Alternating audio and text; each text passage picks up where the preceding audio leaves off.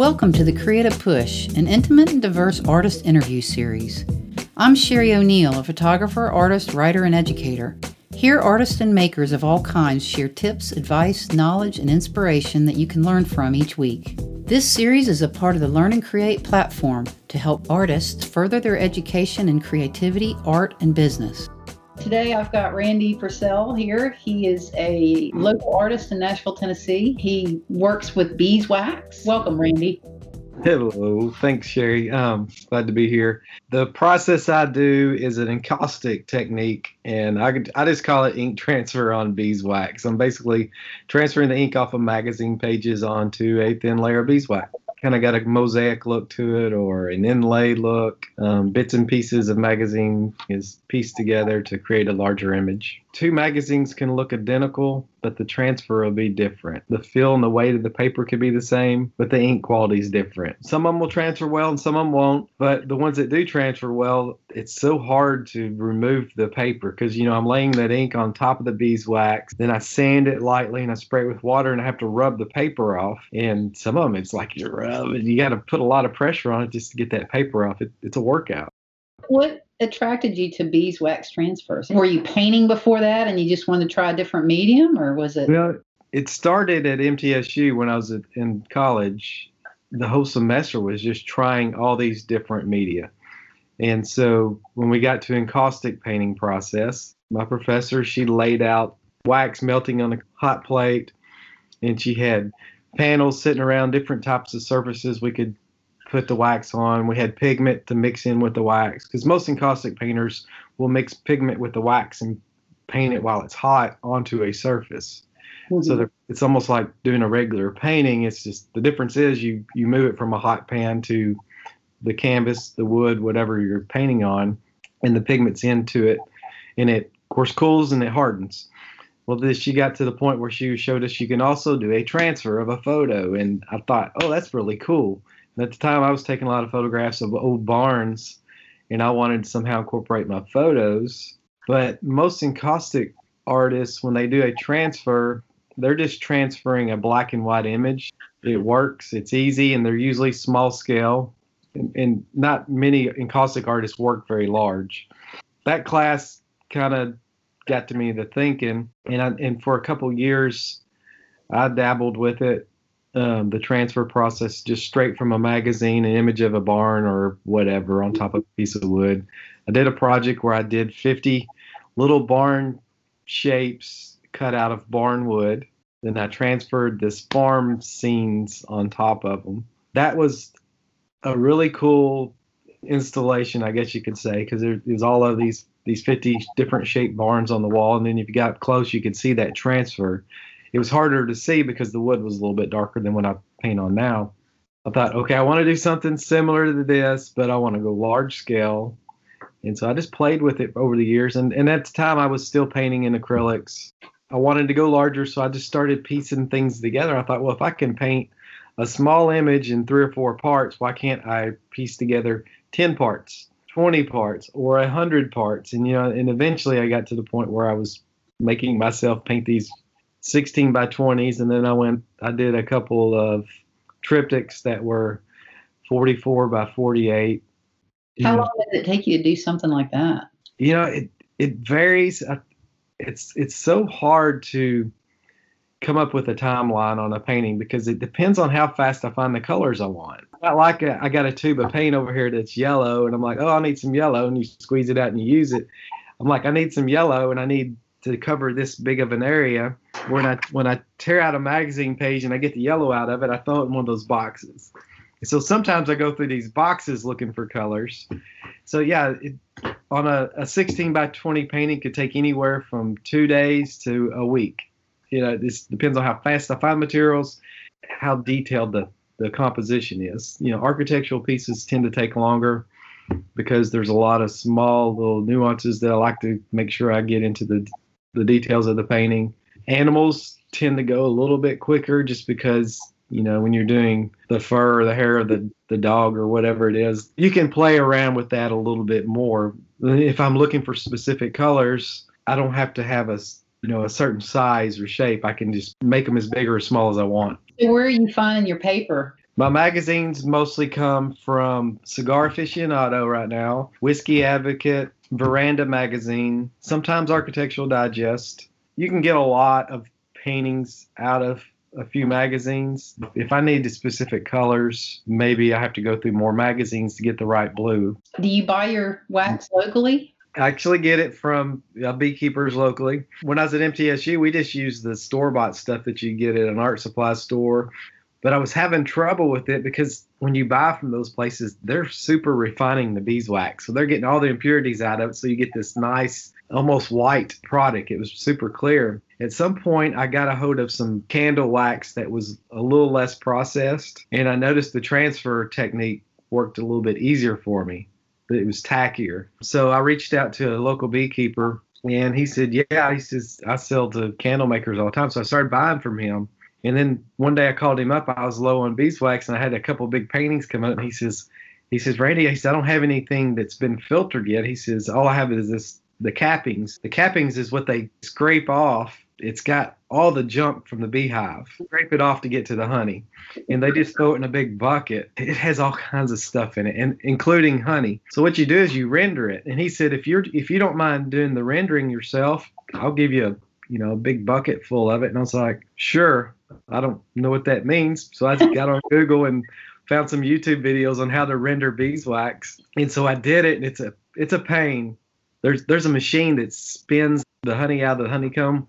So usually it gets real clean and somebody like me, I just I have a big turkey pan that I put a, a wire over, not chicken wire, but that gridded wire, and I've laid paper towels on that.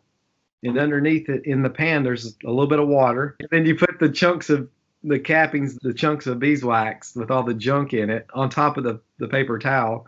You stick it in the oven for a couple hours on like 200 degrees. So it's warm enough to where it melts. uh, Like 180 degrees will melt the beeswax. So about 200 degrees is good, but it takes a long time for it to melt it down. If you go too high, you burn it. 200 degrees, sometimes I'll push it to 225 if I'm in a hurry. What happens is the wax and the honey will melt through the paper towel. The, all the impurities will stay on top in the pan at the bottom with the water will have the honey which will it's heavier than the wax so it'll sink to the bottom of the water and the wax will stay on top. When it cools you have that skim on top of beeswax and depending on how much you have on top depending on how thick it is. But even after doing that there's still honey that sticks to the beeswax. And so when you take it out, you've got these chunks. Then I throw them in a crock pot and I melt it again. It still has that tackiness. So then I brush it onto these panels I paint on because it's that close to coming out of the beehive and has the honey in it. It's tackier, so the ink sticks to it a little bit better. What a beekeeper will do is before they render theirs, they'll take those chunks and leave it sitting outside where Mhm. bees can come and get the honey out of it before they render it down. What inspired you to want to create? How do you get into that place? I think part of the process for me was because it was so different. You know, for when I first figured out that I could do this, I thought I need to find some other artists doing this and kind of see what they're making. So I'm mm. not copying somebody because I wanted to stand out as, you know, my own thing. When I got to researching this in 2010 or 11, I couldn't find anybody else doing it. And so I thought, well, I'm going to do some videos and post them on YouTube and share it on social media and see if I can get somebody to kind of guide me to some other people doing this. And nobody was, I was just getting people from all around the world thinking, how cool was that? So early on, the process was exciting because it was just so fresh and new. And then as I've done it now, in my mind, it's the challenge and the excitement to know that whatever subject matter I choose, I can somehow make it different. Just because the variety of magazines that I have, the textures I can put into a painting is endless. Over the years, I keep finding things that I didn't figure out early on. And I'm like, oh, I didn't know I could do this. I didn't know I could do this. It's funny, you do something for 10 years, you think you have it all figured out, but something to learn. A true encaustic painter will cook in Damar resin, which is a tree resin. It's a natural product, and it's not dangerous if it's handled properly, but if you accidentally get it too hot, then it becomes toxic. And the reason they use that is it hardens the wax So the melting point with Damar resin in the beeswax is probably 20 or 30 degrees higher than what mine is. True encaustics, they they layer a lot too. So an encaustic painter's process may end up with a panel that's half inch thick of beeswax, pigmented, and they'll collage into it. They'll do an ink transfer into it. So it's all these different layers. That's what gives it the, that luminous look, other than just the beeswax. They do have it's like a glazing process almost. My process, I'm a 32nd of an inch thick. That thin layer of ink off a magazine page, and then as thin of a layer as I can put on a piece of wood of beeswax. And then I seal it with a varnish. If someone asked you what creativity is to you, how would you how would you answer that question? I always think of being a kid and just letting your mind wander and applying it. Not just thinking things, but thinking the things and then having this follow through. So creativity to me is is following through and having, you know, some kind of you're you're you're searching out an answer to a question that maybe makes no sense to nobody else and doesn't matter or it could. With the pandemic and everything that's happened in the last year, has it changed your outlook with your art? I mean, obviously we don't have large gatherings for art openings and community part of it that's so important for art. It has changed and I think for the better. You know, a lot of things been put off. Our livelihood has changed a bit because we're not doing those events and, and putting our work in front of people to generate an income. But with that said, it's made us kind of pivot our thoughts on how we are as artists. I can't make money this way. How else can I do it? Or how can I use this time to benefit me when things do get back to some new normal? If I get to the point where I can go back to having exhibits with large crowds, what do I want that to look like? So it's, there's been a lot of rethinking, and that process of playing with new ideas is you know gone through the roof. You know, some days I come in the studio, and I still have specific things I have to get done, but I'm allowing myself on many days to just come in here and and play. Weird idea. Maybe I wake up in the morning. I'm like, man, I wonder if I did this, what would happen? So I come in here and I put that into action and just see what it, that looks like. And playing with collage, I've been playing with colors, shapes, and you know, just kind of enjoying the process of being an artist without the pressure of having to be in, in groups. You yeah. believe that it's probably made you a little more creative. It's brought a little bit of maybe a new channel of creativity out of you that you might not have had had it not given you that time and space. Maybe the creativity's been there. It's just it's been muddied up with the pressure of leaving the house to do these certain things all the time or that mentality of you know I have a show coming up so this is what I'm going to do. And then you just get in that work mode. You're just knocking stuff out. Yeah. You're producing a product.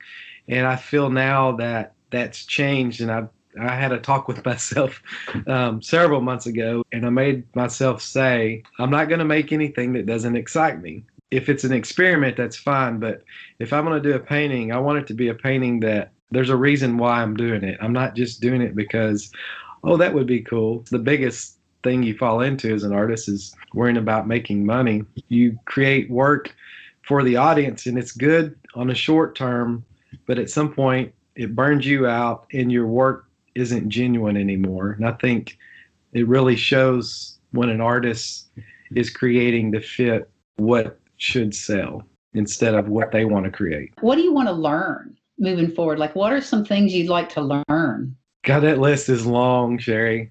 I God, I want to learn how to uh, throw pottery. I've fired some clay pots and stuff when I was in MTSU. I really like that. I want to get back into oil painting. I did some of that in college and a little throughout the years. Do you have any specific things or very weird that you consider weird or strange habits or collections or anything like that that you'd want to share? I used to go to yard sales or estate sales occasionally and I didn't go looking for anything specific, but if I saw something I thought could be a cool thing to have for art later, I would buy it. Here's one thing I've collected over the years. We hike the Jones Mill bike trail quite often. I'm constantly finding these little reflectors that four tires. We hike, I come home with one or two of those, and, and I have a box of those in my garage. I went to an estate sale and I bought these uh, cigar boxes in this old barn. There's like 10 or 20 of them and every cigar box had a different thing in it. I could have been friends with this old guy because one had old gaskets in it. One had stickers that were like letter, you know, the the letters and number stickers. One had house keys or car keys. One had bulbs from a car. Those are in my garage still. I collect every scrap piece of wood I cut. So if I do go out in the garage and work, I've, I bet I've got 30 boxes of just chunks of different sizes of wood just because I think they're cool shapes. I'm going to do some sculpture work with this stuff one day and I have played with it a little bit, but you as an artist, as a successful artist, is there anything that you'd want to offer maybe to an up and coming artist or even just someone who's looking for a new hobby? If you're going to have a hobby and it's going to be art related, make it something that challenges you and makes you think different about what you do full time. Giving yourself plenty of variety. Don't don't get bombarded with one process and feel like you have to be a perfectionist. It's good to have one thing that you do well and that you're known for, but don't let that be your everything. Any idea I have, I write it down. If I think it's something, whether it's a good idea or not, I write it down. That way I have a record of it. I get it out of my mind. And then if I'm having one of those moments where I'm not feeling inspired, maybe I, I just sit down and I start going through those books, read some of the ideas I put down. And maybe at the time they weren't a good idea, but now I'm in a different place and I'm doing different things. And I'm like, oh, I could use that here now. Well, cool. Well, thanks so much for sharing your time with us. How can people see your work? Where can they go? Randy L. Purcell.com is my website. And if you want to find me on any social media platform, it's Randy L. Purcell. I have a YouTube channel, several videos. Somebody wants to see my process. Anything new coming up that you want people to know is happening outside of maybe signing up for your mail list? Hopefully, by this fall, we'll start getting back into larger groups in my Mystery Art League that's going to have an element of solving a mystery or solving riddles and there's prizes at the end of the night. So you, you have to look into the artwork a little closer than you normally would maybe. We're hoping that we'll continue to use augmented reality. If not we'll make the paintings where there there's hidden clues in it by symbolism or colors or shapes. We did one event last year. We, we could only do a small test run but it was a big hit and we had plans to show it at uh, Two Rivers Mansion, but unfortunately it got canceled. Well, thanks for being willing to talk to me for a little bit. Enjoyed it.